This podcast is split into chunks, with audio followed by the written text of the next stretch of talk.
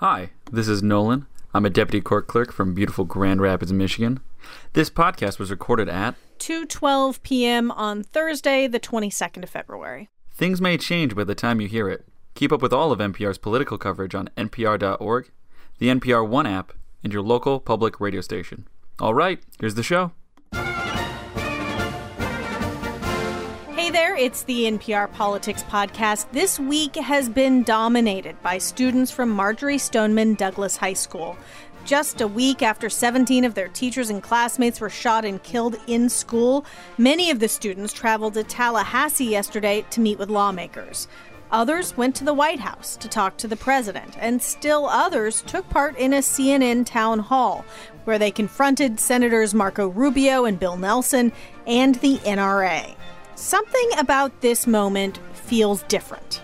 But is it? That's the question. I'm Tamara Keith. I cover the White House for NPR. I'm Danielle Kurtzleben, political reporter. I'm Susan Davis. I cover Congress. And I'm Mara Liasson, national political correspondent. And normally on Thursdays, we have a wide ranging discussion about a wide range of topics. And today we are going to have a wide ranging discussion about one basic topic, and that is the aftermath, the continuing aftermath, and the political aftermath of that terrible shooting last week at Marjory Stoneman Douglas High School. Yesterday was one week since that shooting, 16 year old sophomore Tanzel Phillip talked about that and about how much has changed since then after meeting with lawmakers in Tallahassee yesterday. To think, uh, last week at this exact time, I was complaining about not wanting to go to rehearsal after school and trying to think of an excuse to get out of it. That day will be with all of us and all of our parents, all of our teachers for the rest of our lives. The students did not hear what they wanted when they went to Tallahassee. A lot of them were disappointed, though the conversation is ongoing there in the state capitol in Florida. And they came away saying that they weren't deterred. Here's Junior Alfonso Calderon. This matters to me more than anything else in my entire life. And I want everybody to know I personally, I'm prepared to drop out of school. I am prepared to not worry about anything else besides this because change might not come today. It might not come tomorrow. It might not even come March 24th when we march for our lives down in Washington. But it's going to happen and it's going to happen before my lifetime because I will fight every single day. And I know everyone else here will fight for the rest of their lives to see sensible gun laws in this country and so that kids don't have to fear going back to school. Thank you. Many other students, parents, and teachers were in Washington, D.C. yesterday at a listening session with the president and the vice president in the White House. Mara, you were there, you were in the room. It seemed intense watching on TV. It was very intense and very raw, like all of the discussions have been this week. There were students and parents from Marjory Stoneman Douglas High School. There were parents who'd lost children in Sandy Hook, and there was a parent who'd lost a child in Columbine. And it was a respectful but pretty wide ranging discussion. And you heard the kind of pain and anger that this happened at all. The emotion in this room from Parkland parents was really summed up by Andrew Pollack, whose daughter Meadow was killed, and he came to the White House with his three surviving sons. All these school shootings, it just it doesn't make sense. Fix it. Should have been one school shooting, and we should have fixed it. And I'm pissed because my daughter I'm not going to see again. She's not here. She's not here. So fix it, but how? And that's where the discussion really kind of fell into two different camps. There was a lot of consensus around background checks, around having better security in schools, but there were big differences over whether teachers should be armed and whether certain kinds of assault rifles should either be banned or have the age at which you can buy them raised. Yeah, it was sort of this fascinating thing where as you were watching it, you didn't know where it was going. You didn't know what these students and parents were going to say. You didn't know what the president was going to say. This was not preordained. This was not scripted. This was incredibly raw. and it was a real conversation. That that father who you just heard, he happens to be a Trump supporter. Uh, after the shooting, as he was on the campus looking for his daughter, he was wearing a Trump 2020 hat. But there was the Democratic mayor of Parkland there, and there were students like Sam Zeif who became famous momentarily because of the texts that he and his 14 year old brother exchanged. They were on different floors in the high school. Uh, his brother's teacher was killed. Yes, his rescuing, saving his killed. brother. Yeah. I don't understand. I turned 18 the day after. Woke up to the news that my best friend was gone. And I don't understand why I could still go in a store and buy a weapon of war, an AR. Did we get a sense from this event of, you know, these people got to say their piece to the president, which is extraordinary, but aside from that, did we get a sense of any movement from Trump from this or of hi- him Well, seeming we, we got we got a little bit of movement. Number one, he said that he wants to raise the age at which you can buy. He was referring to assault rifles yesterday, although today he met with state and local officials where he talked about raising the age to purchase a gun, period, to 21. So we're not exactly sure where he is. We do know this is a position that is not supported by the NRA. And today he said that he's not going to go against the NRA, but they're going to be for this. So, so it's a little confusing about where he's going legislatively. And we're going to get into Yeah, all okay. of the policy stuff in the second half of the pod. One of the things that I thought was so interesting to watch, both at the White House and at the CNN town hall, was really one that politicians were willing to go into rooms where they knew it was not a receptive audience, something that they don't tend to do. Certainly, the president doesn't tend to do, and really take it. You know, I mean, listening to these students and these parents have these really confrontational yelling at politicians moment I thought in a in a in a weird way was really healthy, right? Like a lot of the criticism we see of politicians is pundits, it's people on television, it's people who do this for a living, and seeing like real citizens in raw emotion engage with their elected officials was really amazing thing to watch this week and one of the things that set this event i think somewhat apart than the other mass shooting events that we've had is we haven't had similar responses I think that these sorts of conversations have probably happened before. That, you know, Sure. like presidents have gone and met with families and survivors.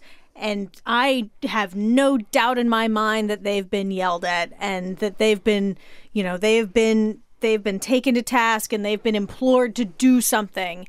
The last 24 hours in particular has been on television. It's been live in front of audiences. It isn't behind closed doors. As Sue was talking about just how intense that CNN town hall was, I, just want to play a little tiny bit of it. This was Fred Guttenberg. His 14 year old daughter, Jaime, was killed at Stoneman Douglas. And he was the first person to get to ask a question at this town hall of Marco Rubio, uh, the Republican senator from Florida. Senator Rubio, I just listened to your opening and thank you. I want to like you. Here's the problem, and I'm a brutally honest person, so I'm just going to say it up front. Yes, sir. When I like you, you know it, and when I'm pissed at you, you know it. Your comments this week and those of our president have been pathetically weak.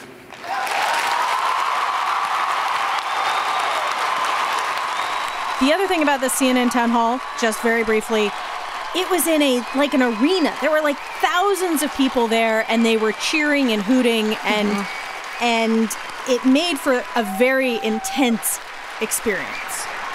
So, you and I are now eye to eye because I want to like you. Look at me and tell me guns were the factor in the, the hunting of our kids in this school this week. And look at me and tell me you accept it and you will work with us to do something about guns.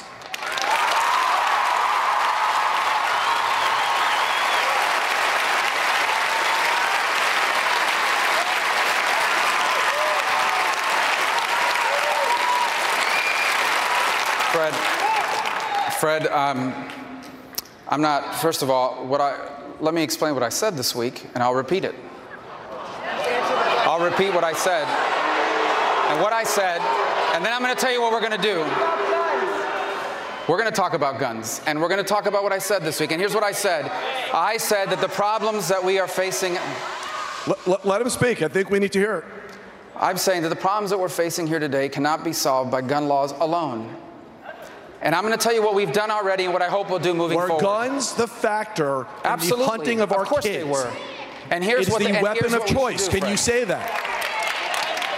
Number one, Fred, I absolutely believe that in this country, if you are 18 years of age, you should not be able to buy a rifle, and I will support a law that takes that right away. Fantastic. I will support. I will support the banning of bump stocks, and I know that the president has ordered the attorney general to do it, and if he doesn't, we should do it by law. I will support changing our background system so that it includes more information than it includes now, and that all states across the country are required or incentivized to report all the information into it. And let me tell you what I The thing that's so interesting about that too, Tam, is that that they could fill an arena of people that want to have this conversation, right? And that one of the points that's been made is when they talk about the power of the NRA and they talk about donations and money, but where gun rights activists has, have often had the upper hand is that if you are a gun rights supporter, for many people, it is the single motivating issue that you show up and vote on. And one of the questions that we don't have the answer to yet, but one of the questions I think going forward of this is do people that feel the other way engage with the same levels of enthusiasm and single mindedness at the ballot box? And being able to fill an arena of people. I mean, that deck was stacked against Marco Rubio last night, right? Like, that was a room of people who want to see more gun laws, and he went in to have the argument. I'm not sure that that arena is a reflection of where this country as a whole is, but it does speak to the fact that people and communities, as they are increasingly affected by these shootings, do they start to engage in elections in a way they haven't? It might not be the country as a whole, but in communities like Broward County, suburbs around Philadelphia, these are the kind of communities where the midterms are going to be fought. These are the kind of parents and students that are energized by this issue. Now, Sue is exactly correct. The question is how intense is this feeling? And if you listen to those kids who went to Tallahassee, and we have a couple clips of them, how devoted are they going to be to getting themselves registered to vote for the first time, registering other people? Because we know that young people turn out at abysmally low numbers. One of the kids who went to Tallahassee to meet with lawmakers and was pretty disappointed with what they told him was Ryan Deitch. They can walk around any question they want, but the more they don't act, the more they don't deserve to be in office. The more that I know, me and my friends, we, we are turning 18. I am a senior. I'm 18 myself now. I can vote, and I know who I'm not voting for. Up until now, the intensity on this issue, even though a lot of these gun control measures have majority support, but the intensity of this issue has been on the gun rights side. And this week, we now have the possibility it could be turning a little. To get to also what Sue was saying in terms of the intensity with which gun owners approach this issue, I mean, a thing that I often say is that gun ownership is an identity issue. And gun, con- to an extent that gun control, I think it's pretty safe to say, has not been. You haven't, you know, people have N- are are literally card carrying NRA members. They have NRA branded credit cards. Like, and, and the NRA is a brand, you know, and people identify with it. People are a member of it. Danielle, this is such a good point, and I've said the same thing. Where, but I even say it's not just identity for gun rights owners. This is religion, right? Sure. This is even beyond identity politics. This goes to your core values of what it means to be an American. Yeah, oh, absolutely. And fact on that. So Pew last year asked people about, you know, what it means to be an American. You know, the different freedoms that define Americanness. So they asked about freedom of speech, voting, freedom of privacy, freedom of religion. Now, gun owners and non owners on all of those, overwhelming majority said yes, those are core to being an American. Now, you ask them about owning a gun. How core is that to being an American? Now, you can expect a divide on this, and there is one. 35% of non gun owners say that's an important freedom to being an American. 74% of gun owners say that's an important freedom. That is the one area where they found a really big gap. Because things are so tribal now, we can't have the argument that we used to have, which is nobody is taking away anyone's guns. Right. We just want to make it illegal, just like we already make it illegal to have a machine gun. We mm-hmm. think there are other guns that are like machine guns that should also be banned and were for 10 years from 1994 to 2004. But mm-hmm. because we're so tribal, it's black and white. Any gun restrictions at all means you're coming after my tribe. Right. Well, and it means you're restricting who I am. Right. By by right, extension. right. Yeah. Any any restriction at all. And that's the problem with this debate is that there's no room for anything in the middle. The line I always say is it's like take a born again Christian and an avowed atheist and put them in a room and say, okay, guys, just come to some baseline understandings on who Jesus was. and and and that may seem like a joke, but I think it is as serious as how the gun debate divides this country. Right. The passionate disagreement on what it means to own a gun has been an intractable debate. And I feel like this is the point at which we should hear from the NRA because we've been talking about him for a while. And it just so happens that the Conservative Political Action Conference was underway in the greater Washington, D.C. area today. And one Wayne LaPierre, who's the uh, head of the NRA, spoke this morning. And he he didn't uh, tiptoe. These intellectual elites, they think they're smarter than we are. They think they're smarter than the rest of us. And they think they're better than we are. They truly believe it, and you know it. The privileged and the powerful, they think they deserve to be in charge of every lever of power. But you know what? The United States Constitution makes it absolutely clear that they are not in charge. We, the people, are in charge of this country. I mean, that just totally speaks to Danielle's point about identity politics and the us and them and the cultural issue of this. They, the the, the nefarious they, they want to take your guns. They want to take your freedoms. Right. You know, it speaks to this. Again, that core gut visceral thing about what kind of role the government gets to play in your life. And if you have a gun in your home and you want to keep it, it's not just about that firearm, right? It's about like the very existence of what it means, uh, your identity as an American. It is so passionately felt among the gun right ownership crowd. And the NRA, to Mara's point, has done nothing but throw gasoline on that fire. And what's so interesting is to me, I heard the speech today, it was the distilled essence of Trumpism Yeah. to me. It was about anger and fear. The NRA usually uses anger and fear really well during the Obama years.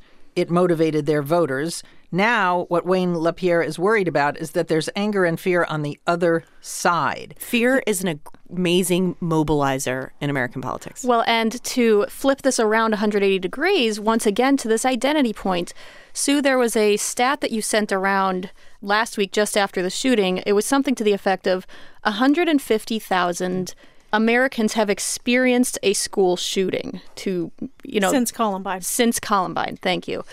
And when we talk about identity politics, yes, the NRA is a very big organization. It has, I believe, around 5 million members. Okay. So That's a lot. Yes, and 150,000 pales in proportion in comparison to that. That said, I mean, that is 150,000 people who have the identity of person who has survived a school shooting, person who has experienced a school shooting. And I think what we are one part of what we are seeing right now is that there have been so many shootings that you have enough people who can kind of who feel that identity in their gut and they're starting to uh, not just starting but like they are reaching a critical mass that is one way to look at what's happening right now. Except for they don't have a powerful corporate plus grassroots lobby No. behind them. they do not and that is true Yes. You're but we can right. say, I think it's accurate and fair to say that we are at a point where mass shootings are a distinctly American experience. I mean, that is a reality of American life. And how you feel about how you prevent those things, uh, there's very different ideas on how you change that. But I don't think there's any dispute that this type of shooting has become a common occurrence. I think I've been at NPR a little over two years, and I think this is maybe the fourth time um, we're in studio talking about one of these. I mean, it, it happens at least several times a year now. As for the solutions, the fixes, you know, what the problem even really is that we are discussing, we're going to get to that after a quick break. Support for this podcast and the following message come from SimpliSafe. Getting a good night's sleep is easier said than done, especially if you hear a noise downstairs.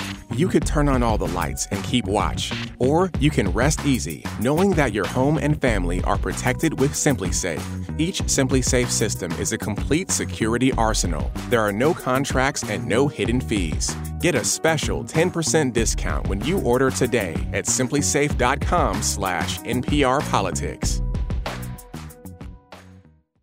Hey, I'm Kelly McEvers, host of Embedded, and we know how confusing the investigation into Trump, Russia, and the 2016 election can be, so we've got two new episodes that lay it all out. So the next time you see a headline, you'll know what's going on. Listen to Embedded on NPR One or wherever you download your podcasts.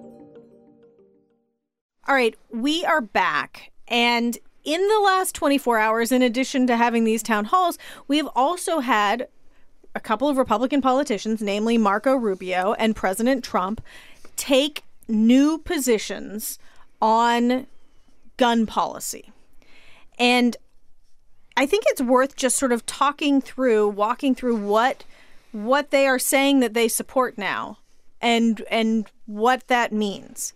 So, last night at the CNN town hall, Marco Rubio he changed his view. He has been hardline, right in line with what the NRA position is, and he seems to have come out for some things that are not that. Right. Most notably, he said he was willing to reconsider uh, his stance on high capacity magazines. These devices that, you know, can feed quite a few bullets, you know, up to 30, sometimes more, into a gun. And so he, and, you know, that allow a shooter like the shooter in Las Vegas or like Nikolas Cruz to shoot a lot of people without reloading. And uh, Senator Rubio said that he is willing to reconsider his stance on that.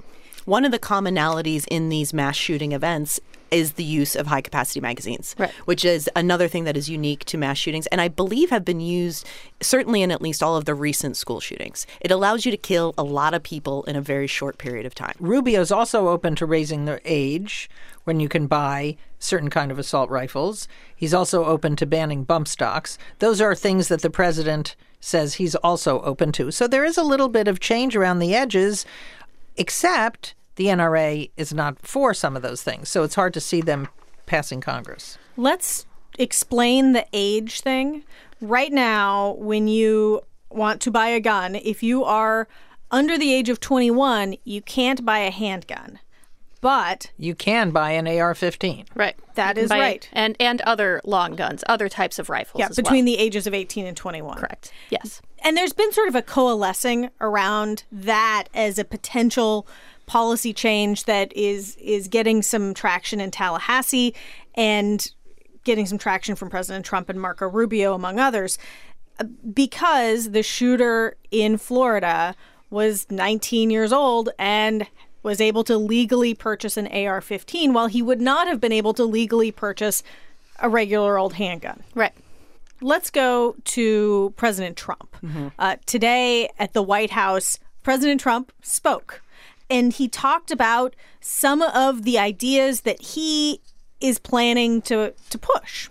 I've called many senators last night, many congressmen, and Jeff and Pam and everybody in this room. I can tell you, Curtis, they're into doing background checks that they wouldn't be thinking about maybe two weeks ago. We're going to do strong background checks. We're going to work on getting the age up to 21 instead of 18.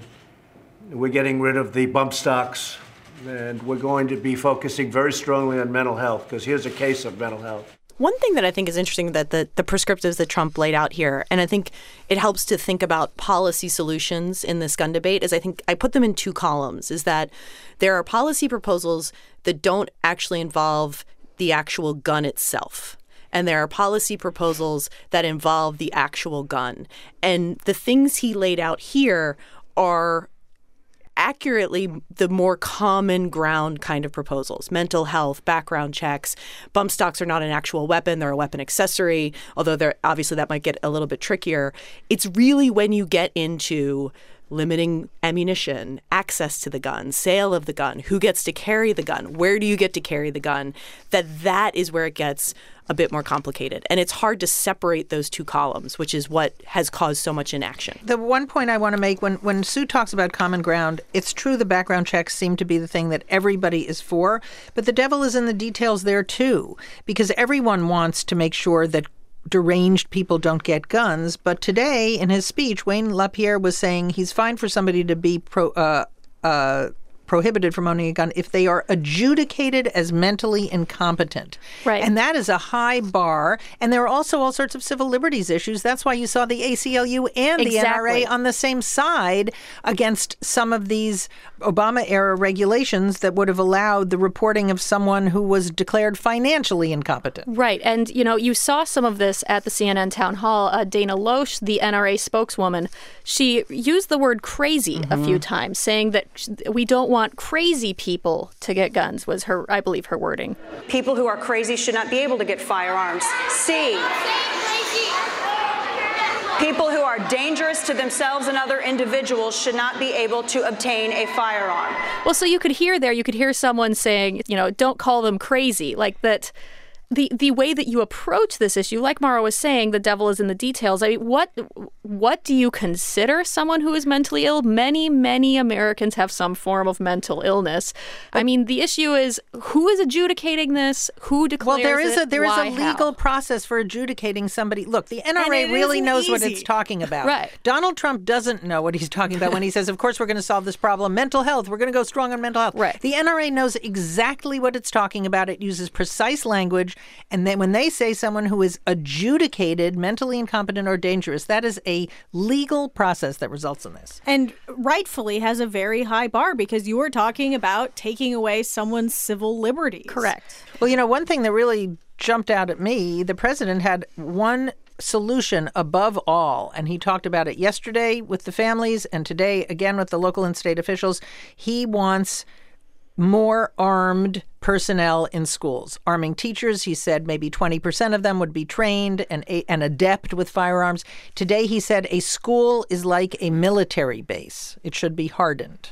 I want certain highly adept people, people that understand weaponry, guns, uh, if they're if they really have that aptitude, because not everybody has an aptitude for a gun, but if they have the aptitude, I think a concealed permit for having teachers and letting people know that there are people in the building with gun, you won't have, in my opinion, you won't have these shootings because these people are cowards. They're not going to walk into a school if 20% of the teachers have guns. It may be 10% or maybe 40%. And what I'd recommend doing is the people that do carry, we give them a bonus. We give them a little bit of a bonus. They're, frankly, they'd feel more comfortable having the gun anyway, but you give them a little bit of a bonus. So, practically for free, you have now made the school into a hardened target. In the orbit of policy proposals that have come up this week and that we're talking about, it is very hard for me to put arming teachers in the serious policy proposal column. I, I, would put this more in the political debate of NFL players who kneel or these kind of flashpoint, people are going to have really heated debates about it. But it's not a proposal that any of the stakeholders in this really support. We also saw that at the CNN town hall last night. The the county sheriff there said, as the law, senior law enforcement agency in that county, he does not support arming teachers. Marco Rubio said he does not support arming teachers. It is not an issue that I think has a majority support in the public and policymakers among teacher unions or school chancellors. I mean, this is not a serious policy prescriptive, but it is something that is going to ignite a very passionate debate over who should carry a gun. This is the President of the United States' main Yeah. solution. He talked about it more than any other solution.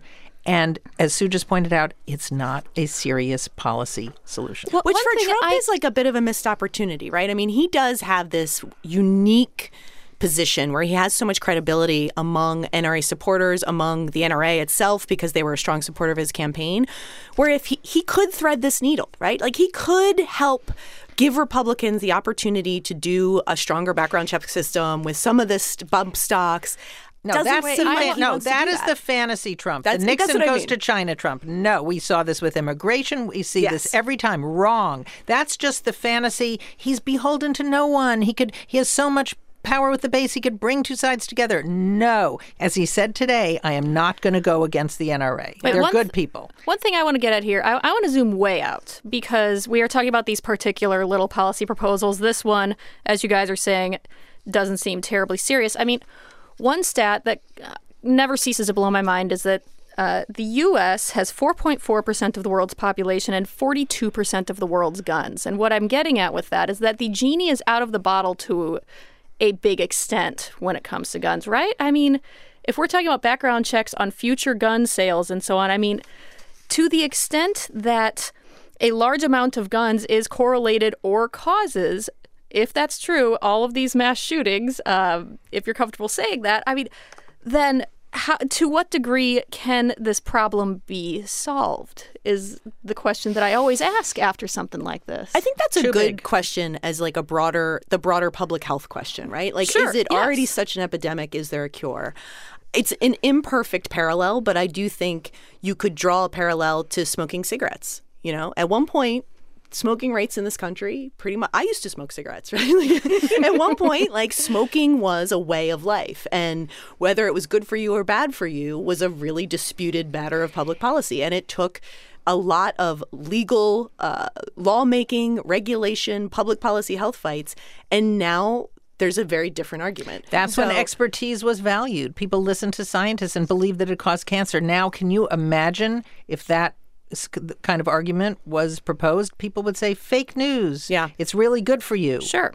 But this is like that goes to the meta problem here, which I think gets to the problem of why it's hard to find these policy solutions, is that of the many laws that have been passed affecting guns in this country, there is what is essentially a prohibition on the federal government at the Center for Disease Control doing research into the impacts of gun violence and how to prevent it. It was something that passed, I believe it was in the 90s under the Dickey Amendment. Mm-hmm. And it, the intention of it was to not allow the CDC to lobby on the issue of gun legislation.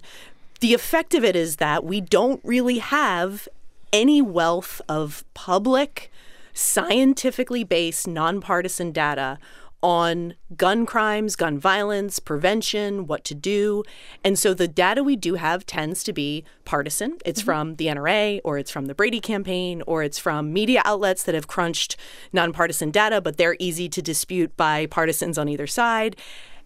Again, we can't even agree on what the mm-hmm. facts are. One other thing I, that I want to lay on top of this, and on top of what Sue is saying there in terms of research on gun control, I mean, one other thing that gun control advocates have working against them is that it is so hard to prove counterfactuals. You know, there are not news stories about today someone who was not allowed to get a high capacity magazine, for example. Prove the negative. Yeah. Yeah. It- today, someone who otherwise would have shot someone did not shoot someone. That never is never going to make a headline, and if it ever does, you know, come tell me. When gun control works, there is never going to be a dramatic headline about it, and so that is yet one more thing that that group of people has working against them. All right, I want to go back to where we started at the very beginning of this podcast, where I said that something feels different. The question is, is it? And I know that's a really big question. No, but it's worth it. But I want to ask it.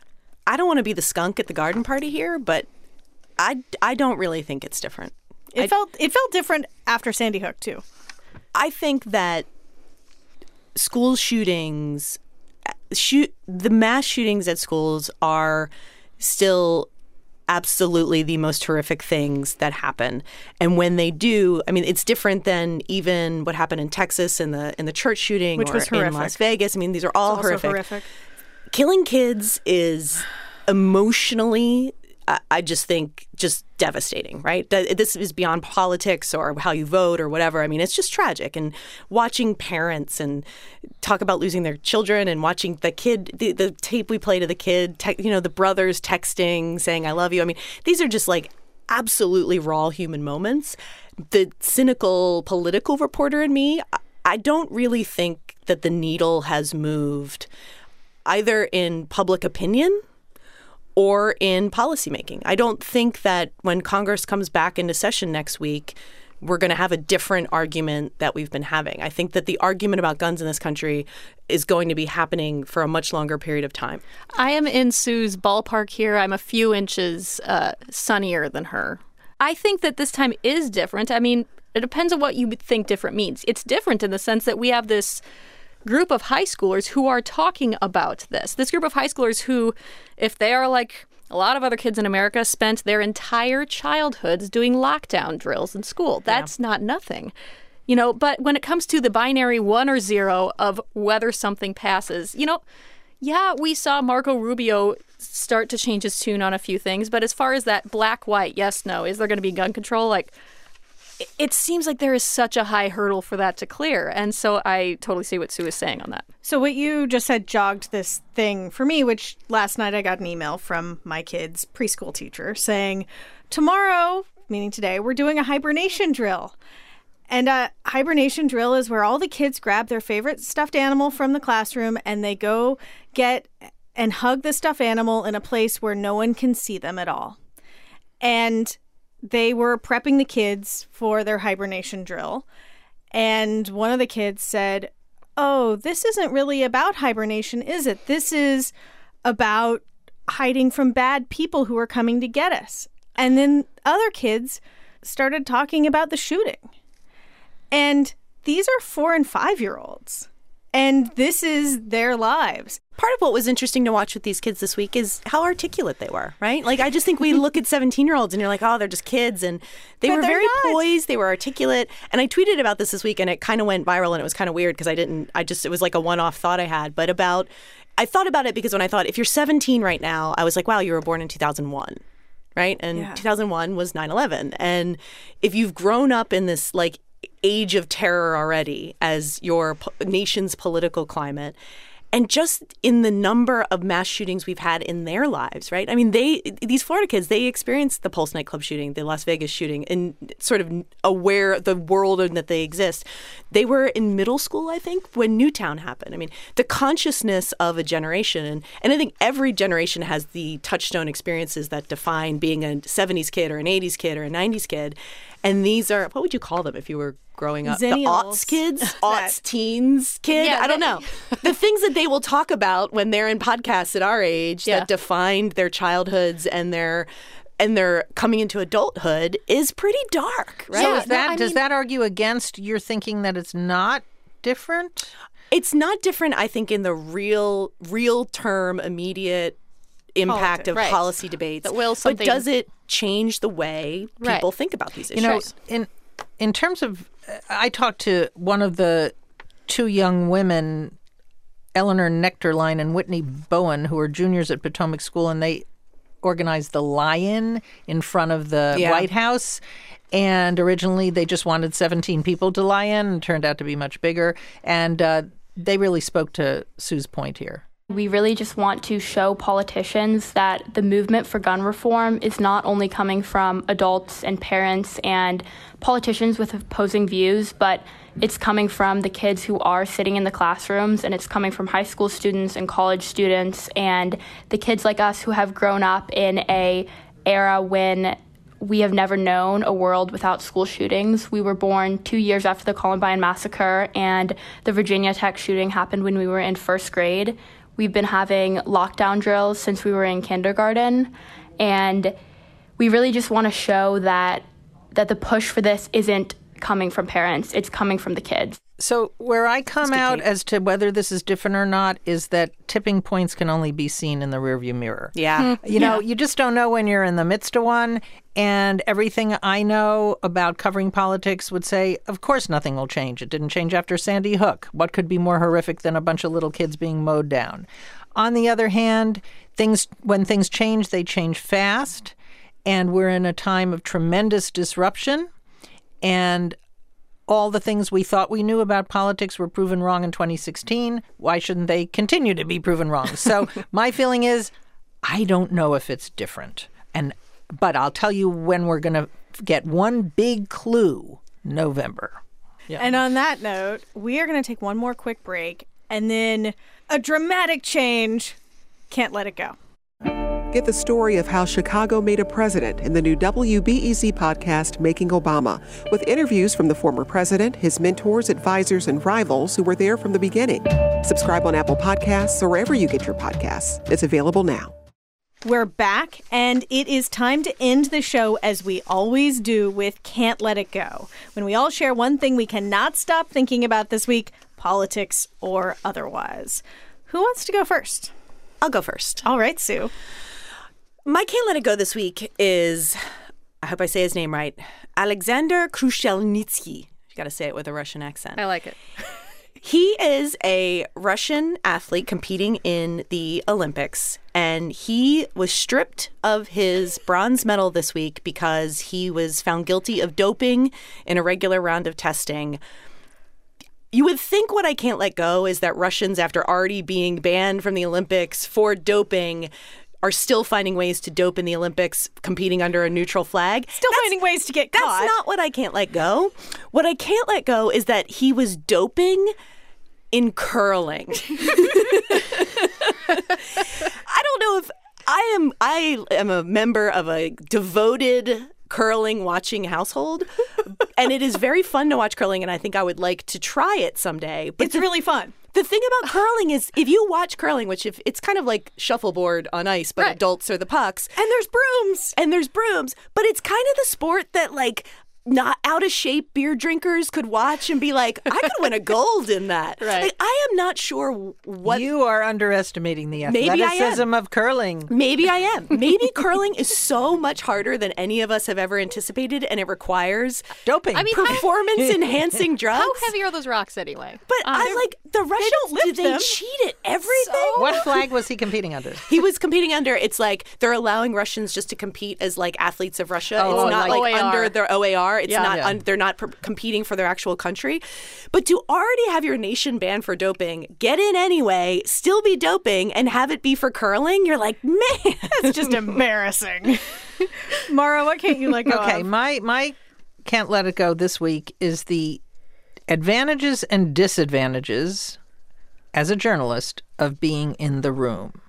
So I was in the room when the president met with these kids and parents, and it was incredibly moving. On the other hand, because I was not a photographer with a telescopic lens, it was not possible for me to read the words on the card that the president was holding, which turned out to be part of the story. He was holding a little card, and the first instruction to him was, What would you most want me to know about your experience? What can we do to help you feel better or safer? And the last one was, I hear you. Right. And for a president who has struggled with empathy in the past, this was a little reminder from his staff, presumably, to make sure he expressed empathy.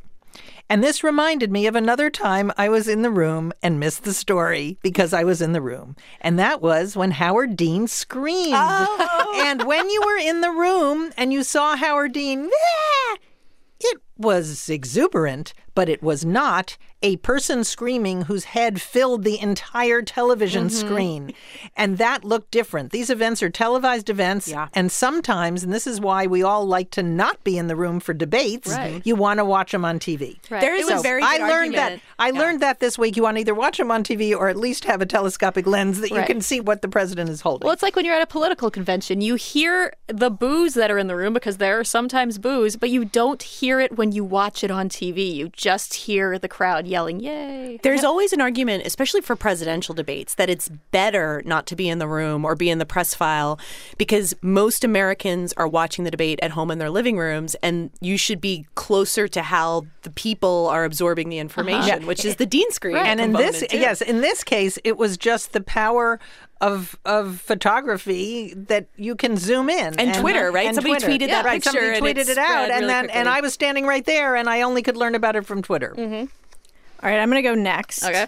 My can't let it go involves lobster and uh, and emoji or emojis. Anyway, a couple of weeks ago, uh, Senator Angus King from Maine had this incredible victory. He had convinced Unicode to include among the new class of emojis uh, lobster because Maine lobster, it's the state food or something. Anyway, he had been lobbying hard to get a lobster emoji. It turns out that uh, the people who drew up the little lobster picture didn't give it enough legs. And the poor lobster only had eight legs. So the news this week is that there has been a great victory. They have revised the image of the lobster for the new class of emojis. It will have the appropriate 10 legs. Uh, and there's a quote from Senator King's uh, spokesman, John Faraday. Senator King knows that many around the world were rightly steamed by the exclusion of two legs from the original design and is grateful that Emojipedia took quick action to ensure that Maine's delicious decapod will be accurately represented when it crawls onto phones in the coming months. I'm, I've learned something today. Decapod. Well, Did not know that was a thing. My favorite tweet about the Angus King when it when they announced that he had won the lobster emoji fight was somebody tweeted, uh, "Angus King secures lobster emoji victory, wins re-election with 100 percent." And I love how he signs his name in his tweet, cow crown. Angus King. So, but here's my question. I don't know if you have the answer to it. When will I be able to type lobster and get an emoji symbol? It's going to take several months apparently for this to propagate. There's yeah. a lot of red tape in the in the emoji arena. Yeah, sorry. It's Do you gonna know be a I've few never months. used an emoji? I believe that, Mara.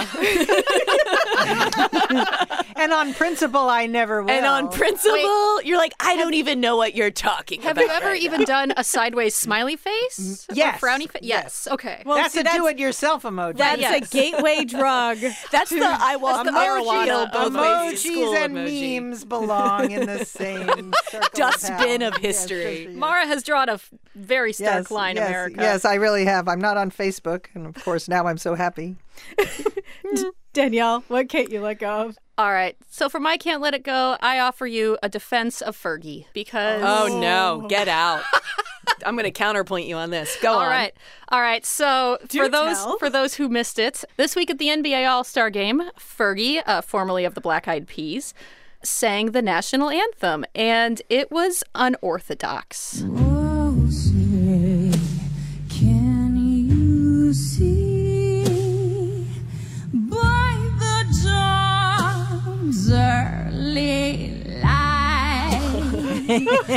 what's so proud? My this- this favorite not- part of this is when she's singing and they're panning the faces Yeah. of the NBA players, and like- you can like see them all like looking at each other, like what is I is was like- happening? Steph Curry has a very good game face. Yeah. He was just keeping it together. No, Um, this is not Roseanne Barr level no, terrible. no, this is right. This is so creepier though, because it was like Marilyn Monroe, breathy, j- know- singing "Happy Birthday" to JFK's sexy national anthem, and it made me like physically uncomfortable to watch I didn't. It, it was less that. It was more vocal fry. Like okay, We're so gallantly straight. okay. what is your defense? My defense, I have a couple prongs to this defense, and I'll ke- keep it quick. One is that, like, the national anthem is done before every single sports game, and there's some interesting history to that, but I'm not going to get into it. The and it's almost become rote, and I appreciate anybody doing something new that is not overtly disrespectful, like the Roseanne one from way back in the day. Like, try new things. Someone get up and rap the national anthem. Fine.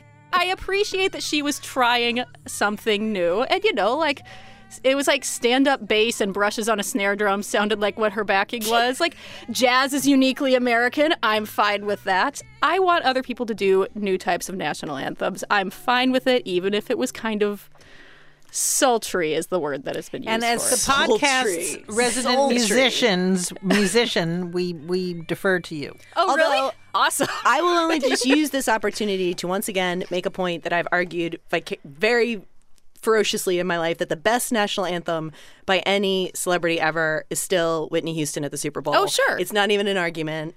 Don't at me. Sue, Sue, all I can say. very strongly uh, about confess your po- celebrity versions of national anthem. I think I'm just discovering this. But you're this correct podcast. on that. I am right about Whitney And- Houston. And that is a wrap for this week. We will be back in your feed Saturday with a podcast from our live show in Cleveland. And if you're in Cleveland, there are still a few tickets left to come see us tomorrow night, Friday. We will be at the Ohio Theater at Playhouse Square. You can find more information and tickets at nprpresents.org. And in the meantime, you can always keep up with our coverage on npr.org, NPR Politics on Facebook, where Mara does not go, and of course, on your local public radio station and on Up First every weekday morning. I'm Tamara Keith. I cover the White House for NPR. I'm Danielle Kurtzleben, political reporter. I'm Susan Davis. I cover Congress. And I'm Mara Liasson, national political correspondent. Thanks for listening to the NPR Politics Podcast.